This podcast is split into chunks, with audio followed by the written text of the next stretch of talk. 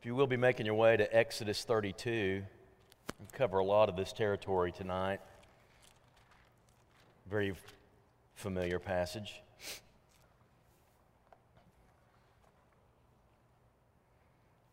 I come in, and as I uh, talk with people, most of the time I'm left very encouraged by the things that people say, like tonight. Uh, one couple they, they, they say to me, uh, You know, we rushed back from where we were. We wanted to hear a good sermon tonight. It better be good, you know, and I appreciate that. And then Bill Berry says, You know what? He says they were serving liver and onions out there at St. Bernard's Villa, and, and I'm here instead of eating liver and onions. Uh, which is a compliment from him. Uh, for me, it sounds like the meal of the devil. I, I, I, you throw in some hominy with that, and you are in the utter place of godlessness, you know. But for him, that is a compliment to me, and so I'm grateful for that. And then James Peachy tells me, you know where I've been the last few days in South Arkansas putting up my headstone. The only thing missing is that last date. Thinking, that is so depressing, isn't it?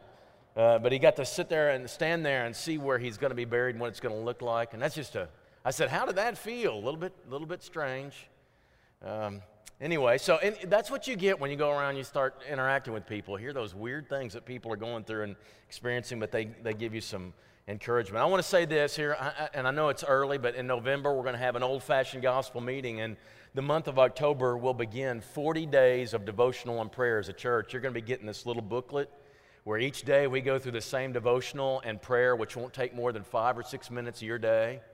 Uh, but, but I want everybody praying and everybody reading and devotionalizing the same thing together as we prepare to have a meeting that we hope that there'll be some people that need to hear the gospel. But even if there are people, if there are not a lot of visitors, I've come to the conclusion that we need to hear the gospel again often as God's people, just to hear the excitement and the uh, adrenaline that comes from hearing that truth again and so we're going to be hearing that because, you know, I, I don't know that I would call myself an evangelistic preacher, but having those efforts like that sometimes are really helpful. So we're in Exodus chapter 32 tonight, though. That's all future stuff. And I think the junior high has a devotional afterwards. And, and I, I know a lot of times uh, Michael will text, but I want you to know from the pulpit once in a while, they are doing some neat stuff uh, that never gets announced necessarily. They know it, and, and, but you need to know it sometimes. So just want you to know that junior high is doing some cool stuff tonight. Exodus chapter 32. You know, we, we talk a lot in the church about sin. How many of you are against it? Okay, all right. But how many of you struggle with doing it, right? Okay, so, uh, so, so we're against sin, and we talk about sin, we preach about sin as well we should. And we urge people to know that they're sinful and that they need atonement. They need, they need forgiveness for their sin, and that forgiveness is available. And we try to talk about it in a way that makes people know we're not talking from a vantage point of we've mastered this, we don't sin anymore. You need to repent, you need to get your life right. We want to say this uh, from the vantage point of a person who has uh, taken the cure for it but still struggles with it. So we try not to come across as judgmental, and we don't want to tell, you know, judge people harshly for it, and yet we want them to know that they're in a dangerous position and that there's a cure available if they just would confess it, just would repent of it. And that's a hard thing to do, to talk about it and urge people to fix this problem without coming across as being judgmental. And so maybe what we need is a narrative, and so that's what we're going to talk about this particular story. We're going to go through some parts of it. Last week, we ended, uh, we left the people of Israel as they were dancing around and partying at the foot of Mount Sinai around a golden calf they'd created as an alternative to God. That's where we left them all week long. They've been dancing around. We just left them there. Tonight, we're going to see, as it's been read a moment ago, how God saw that. They saw this as a fix of their problem of no direction and boredom and uncertainty. And they thought, well, now we're gonna, we've got this God, we're gonna dance around, we're gonna figure out, we've got, we've got a direction for our lives. As God's watching that, He's in conversation, this long conversation with Moses that took several days. In the middle of the congregation, uh, the conversation, God says, You won't believe what your people, your people is what He says, you won't believe what your people are doing right now. You need to go down and see this. In fact, you're going to go down and see this, and what I want to do is I want to obliterate all these people. I want to, I want to destroy them all, and I want to start over with just you. You know what would have happened if he would have agreed to that? When we get together for VBS, it would be Father Moses had many sons. That's what you'd be singing. He'd start over with Moses. We wouldn't even know Abraham. There'd be no thing about Abraham. There's no Abraham promise because it was all wiped out. And he's going to start all over with Moses. That's how significant this move was. That just doesn't have a ring to it, does it? Father Moses? Didn't Father Abraham sound better? So I, you can't, that's the whole thing. And Moses thought the same thing. That just doesn't sound right, God. That song doesn't sound right. Don't do this. And God changes his mind, changes his plans for the people. Moses, of course, you know, does go down the mountain, but God has already told him what's happening. He's given him kind of like an evening news blurb to say, you know what they're doing? Here's what they're doing. They're dancing around. They've exchanged me for this silly little golden calf. What I want to look at is the words of God, and if you'll join me in chapter 32, verse 7, and I want you to see what sin does to us.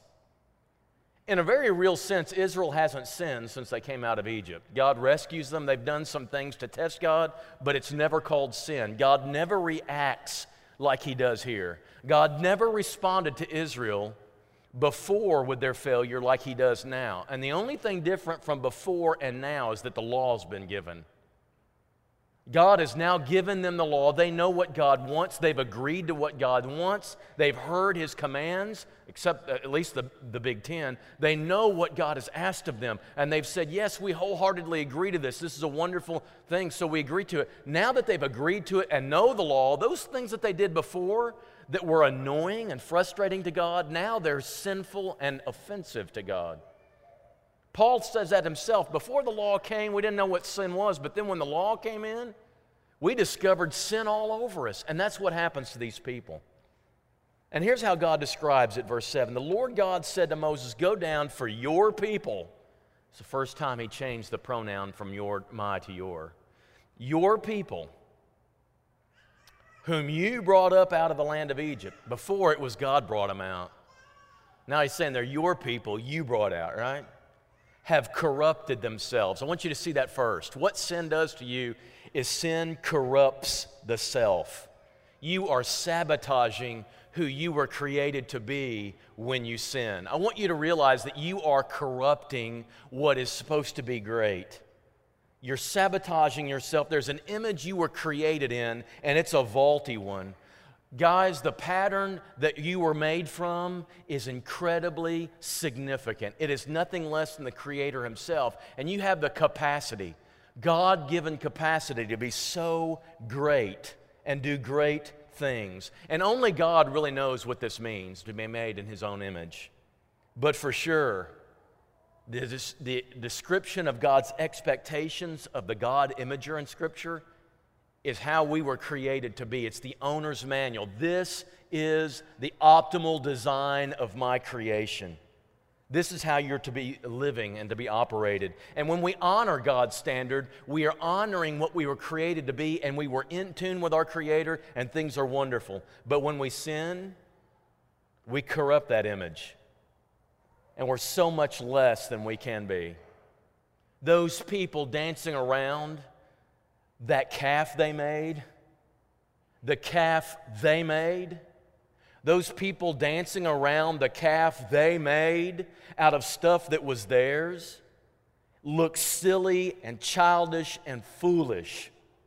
They look ridiculous because God made them for so much more than that. And when we sin, we are settling for so much less than what we could be. And when we tell people about sin, we need to put it in just those terms. Those people struggling to figure out who they are, and they want to change genders, or they want to change what is a morality for themselves, and they want to go out and do whatever they want, thinking, this is how I express my true inner self. No, it's not.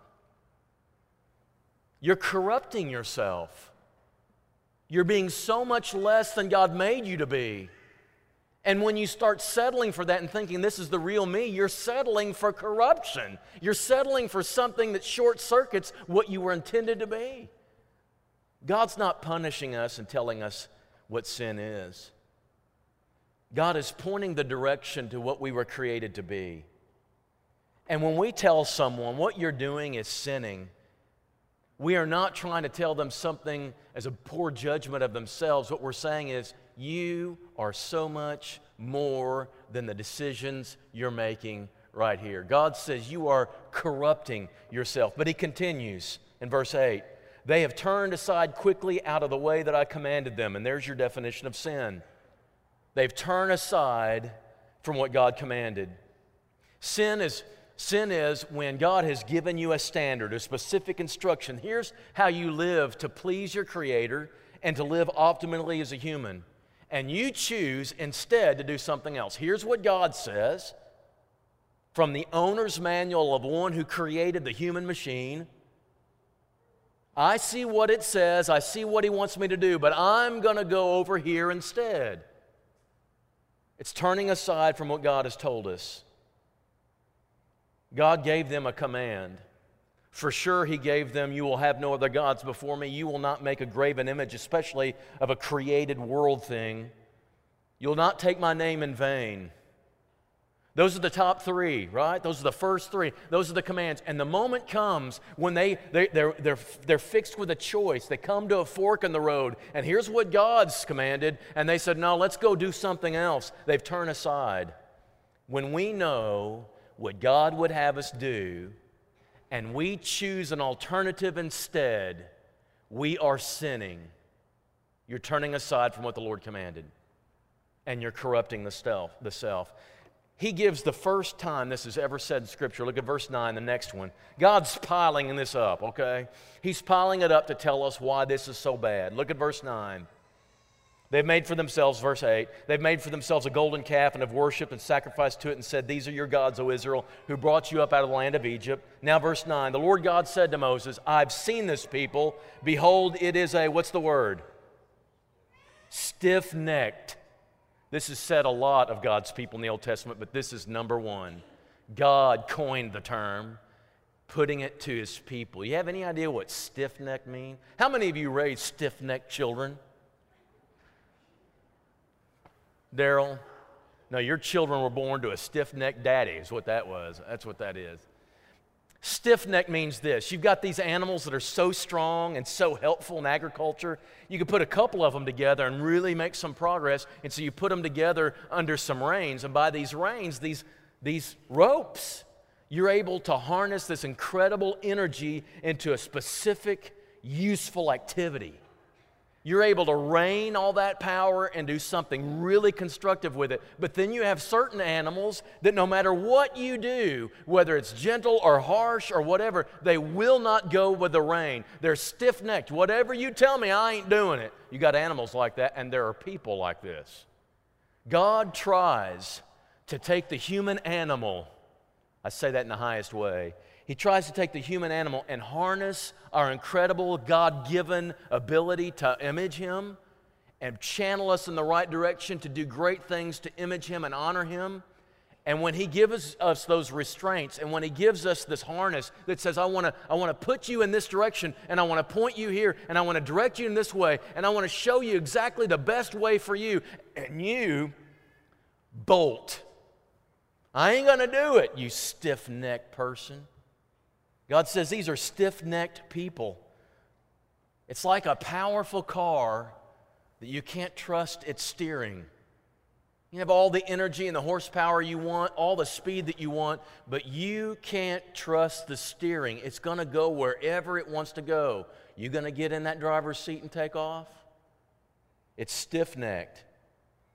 If it cannot be directed, it's useless. God is trying to direct his creation into its optimal performance. And they're stiff necked. Sin is when God's trying to rein you in and you refuse. They're corrupting the self. They're not going in the way God commanded. They're stiff necked. Moses then takes over. You know, we'll, we'll talk about this some. Moses argues with God and makes a compelling argument that changes God's mind. We're not going to get to that tonight. But I want you to go down to verse 15, where Moses comes down the mountain with the two tablets. We'll talk about that in just a few moments. Then In verse 21, Moses said to Aaron, when he tries to do some investigative reporting and try to figure out what happened, Moses said to Aaron, What did this people do to you that you have brought about such great sin. He just comes out and says sin. I love that. He says this again in verse 30. The next day, Moses said to the people, now he's not talking to Aaron, he's talking to the people, You have sinned a great sin. We're not just talking about a sin, you've sinned a great sin. And so, verse 31, Moses returned to the Lord and said, Alas, this people has sinned a great sin. He calls it what it is sin three times. And sin means missing the mark. It means there's a target and you're more than capable of hitting the target. God never asks anything of his people that they're not capable of hitting the target. He sets it up for them and says, You can do this, but they choose to fall short, go over, or go for another target altogether. Sin means you've fallen short of the mark, you've missed the mark that God set up. And there's one other word he uses. I want you to look at verse 25 back up. Moses saw the people had broken loose, and there's another description of sin. Broken loose. I'm just piling up all the descriptions of sin in this story. He describes the same act all these different ways. And broken loose means you refuse to live within the restraints that you were given. The calf was a way for them to get loose from God's restraints. Here, if they take God, they've got all these commandments that restrain them, that put boundaries and limits on them. And we think, as, as our class was so excellent this morning, we think if we remove the limits, that's real freedom. That's not true. It's when you live within the right limits that you have the most freedom. And so God knows that and He gives us restraints. That's what His law is. By the way, that's what every law is. Can you go as fast as you want to on the highway of Southwest, right out here, Southwest Drive? You may know what the speed limit is. I really don't. What is it? 50? It's 50. It's a restraint. You can only go this high. It's a restraint. What's a stop sign? It's a restraint. You must stop here. You don't steal. What is that? It's a restraint. Law is to restrain people. You cannot have true total freedom without total anarchy. And so, in order to have real freedom, you've got to have restraints. But God says, you know what? You've broken loose. I gave you my restraints. And what you did was, well, we don't really like them. Let's create a golden calf because out with God, in with a calf means out with the rules, in with whatever you want to do. And we think that's real freedom. Do you want to live in a country where you take out all the restraints? It will look ugly. It won't be long before you're saying, Well, you can't do that. Well, why not? I got total freedom. And God says, You just want to break loose. You just want to not be restrained at all.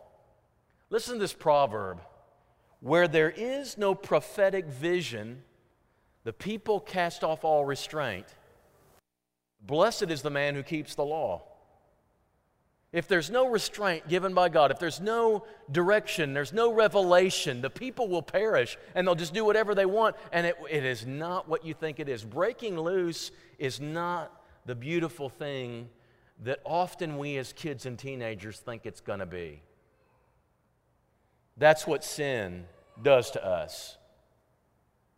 And when God tells us not to sin, He is not trying to spoil your fun. He's trying to optimize your ability to reach the potential He created in you that came straight from Him. Now, notice what it does to God. First of all, notice verse 7. We're going to go back and look at this again. And the Lord said to Moses, Go down, for your people, whom you brought out of the land of Egypt, have corrupted themselves. God disowns us. Sin causes God to disown us he all of a sudden switches from my people who I led out of Egypt and he says, They're yours. Husbands and wives in here, when your kid does something good, whose kid is that one? Is your daughter? Whose kid? It's, it's Wesley's, right? When his kids did something good, it's Wesley's. And when the kid did something bad, it's Reese's, right? Yeah, that's your kid right? That's what we say. We kind of tease each other. We don't. We don't disown our kids. And God doesn't disown his own people either. But you know what? It makes him so angry. And for a time, he did. Time he backed away and said, They're free. They're, they're free of any covenant. You're going to see in a moment how Moses demonstrates that the covenant's no longer applicable to them. God's wrath is triggered. You're going to notice this that He's ready to back up and destroy this whole people. He is going to obliterate this people for this sin they've done. I want you to know your sin is more serious than you can imagine it being. It has a worse effect upon God than you ever dreamed it did. Now, we now know Jesus. We now have a constant flow of forgiveness. But don't let that lull you into a spiritual stupor that makes you think your sin ain't no big deal. Because it is. It still hurts the heart of God. And while He won't disown you because of Jesus, it does hurt the heart of God. And those who are not in Christ have been disowned by their God. Yes, He made them, and yes, He loves them, but they are not His children in the same sense we are. And here's the deal we long for everybody to have that relationship so that they can be free from the consequences of sin. Second thing is this graphic image, verse 19. We often think that Moses was out of control and he in a rage threw the stones and they broke. I don't think that's what happened. He was angry. Did he already know what they had done? Did he already know? Yes, God had already told him. So this was not like he was actually, though. It's, it's, it's one thing to know something, it's another thing to see it being happening, happening. So he comes down there. I can't believe these people are dancing around this calf and eating and drinking and rising up to play. I can't believe they're doing this. But this stone, and this is interesting, there's a couple details that, that probably you didn't know. First of all, God wrote him with his own hand. You knew that. But he, he wrote on him front and back, he wasted no space. And there's, there are these two tablets. And Moses, in a rage, threw them and broke them. It's a very graphic image that would play in these people's minds forever to see him take these two stones written in God's handwriting and he throws them to the ground and breaks them. But it's not out of total rage, it's because they have just acted in such a way that breaks the covenant. The covenant is broken. And I want you to see that, and I want you to feel the intensity that that must be. And so he throws these tablets and say, "Forget it. What the, the deal God made you, 40 days later, it's null and void because of your behavior. You've just disqualified yourself from the covenant." Now he's going to go back up, and he's going to get another copy, and he's going to renew it, and he's going to make atonement. But for this moment right here, they are now outside of the covenant of God. The stone tablets are broken. Very graphic, very picturesque, vivid, vivid image. Third thing, I want you to notice what Moses does here. Look at verse 30. Or, sorry, sorry, verse 26. When Moses saw, verse 25, that the people had broken loose, for Aaron had let them break loose to the derision of their enemies, then Moses stood in the gate of the camp and said, Who is on the Lord's side? This is where our song came from. You ever heard this song? Tell me, whose side are you living on? I'm living. Yeah, okay. So, who is on the Lord's side? Is there anybody still left who didn't do it? You see, we think that all the Israelites danced around the calf. That's not true. It's not true. There's a lot of them that didn't. And so Moses comes to there and says, Who is on the Lord's side? Who, who stood for God and still stands for God? Come to me. And all the sons of Levi gathered around him. That's his own clan and tribe. And he said to them, Thus says the Lord God of Israel, Put your sword on your side, each of you. Go to and from the gate to gate throughout the camp, each of you. Kill his brother, his companion, and his neighbor. And the sons of Levi did according to the word of Moses. And that day about 3,000 men of the people fell. And Moses says, Today we ordain you for service to the Lord. So the Levites got their special service from this expression of following God. Can I tell you this? Sin not only causes God to disown you and breaks the covenant, but it shatters the fellowship of the church. They're called a congregation a lot out there in the wilderness. Sin separates those within the church when it's not repented of. Even today, it does this. This is an incredibly uh, emotional thing. The Levites to take swords and go throughout the camp and kill their own fellow family members and people of Israel. They chose God instead of their own family kin. They're choosing faith over blood. It's a tough call. I want you to see what, Moses, what, what Jesus says about this same thing in this particular passage from Matthew chapter 12. While Jesus was still talking to the crowd, his mother and the brothers who stood outside, wanting to speak to him, someone told, me, told him, Your brother and your mother's mother and brothers standing outside wanting to speak to you. Who is my mother? Who are my brothers?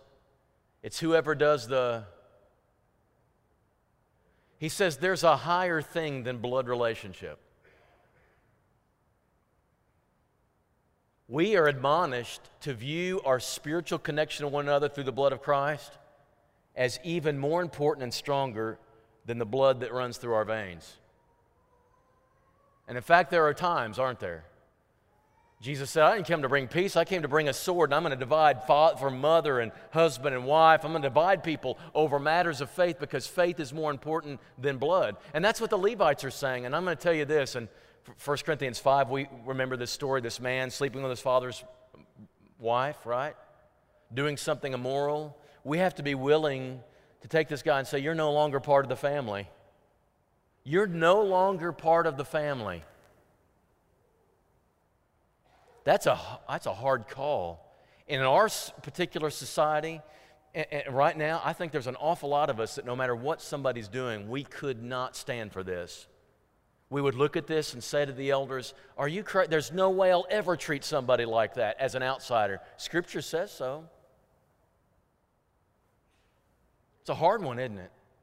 That's what Moses was saying to the Levites. And what sin did was those who had sinned are no longer one with those who didn't sin. It destroyed that fellowship. It requires atonement. I want you to look at verse 30. The next day, Moses said to the people, You've sinned a great sin. This is prophetic. This is one of those things that makes Moses a prophet. And now I will go up to the Lord. Perhaps I can make atonement for your sin. Perhaps I can. So Moses returned to the Lord and said, Alas, this people has sinned a great sin. They've made for themselves gods of gold. But now, if you will forgive their sin, but if not, please blot me out of your book that you have written. First mention ever that God's keeping a record called a book. The book of Revelation, that book's going to be open, and every name that's in it is going to be allowed into heaven. Every name that's not is going to be thrown into the lake of fire this book is being kept. And this is the first mention of it. Moses speaks of it, and he says, If you can't forgive them, I'll trade places. Notice what God says. Lord said to Moses, Whoever has sinned against me, the one who sins, that's the one I'll blot out of my book. Each person has to speak for themselves. No one else can speak for anybody else. No one else can stand for somebody else. That's true to a point. But the only way we have atonement is that somebody did. Isn't that right? Now, the thing is, Moses is too sinful to be able to do this. It's a wonderful thing for a human being to love someone that much to say, God, if they're not going to make it, I'll switch places. They can have my spot and I'll take theirs. But you're not sinless enough to make such an arrangement.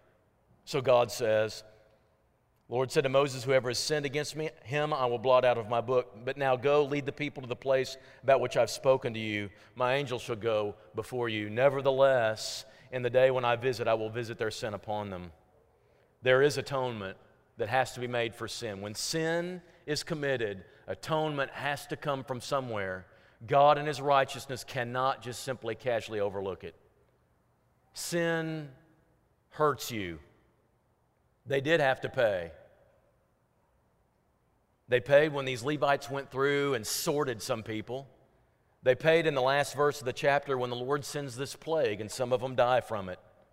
There is pain in this. They had to ground up, they ground up this golden calf, they put it in water, and they make the people drink it. There's something weird about that. Numbers has something about this. A woman suspected of an adultery, you take the, the dust from the floor of the temple or the tabernacle, and you'd put it in water and you'd stir it and you'd make her drink it. And if she was guilty, it would, be, it would show, and if she wasn't, it would show. It's a weird thing. I think by doing this, the people who were really guilty suffered, and the people who weren't were okay. Sin does hurt you. And there's one last thing I want you to see before we quit.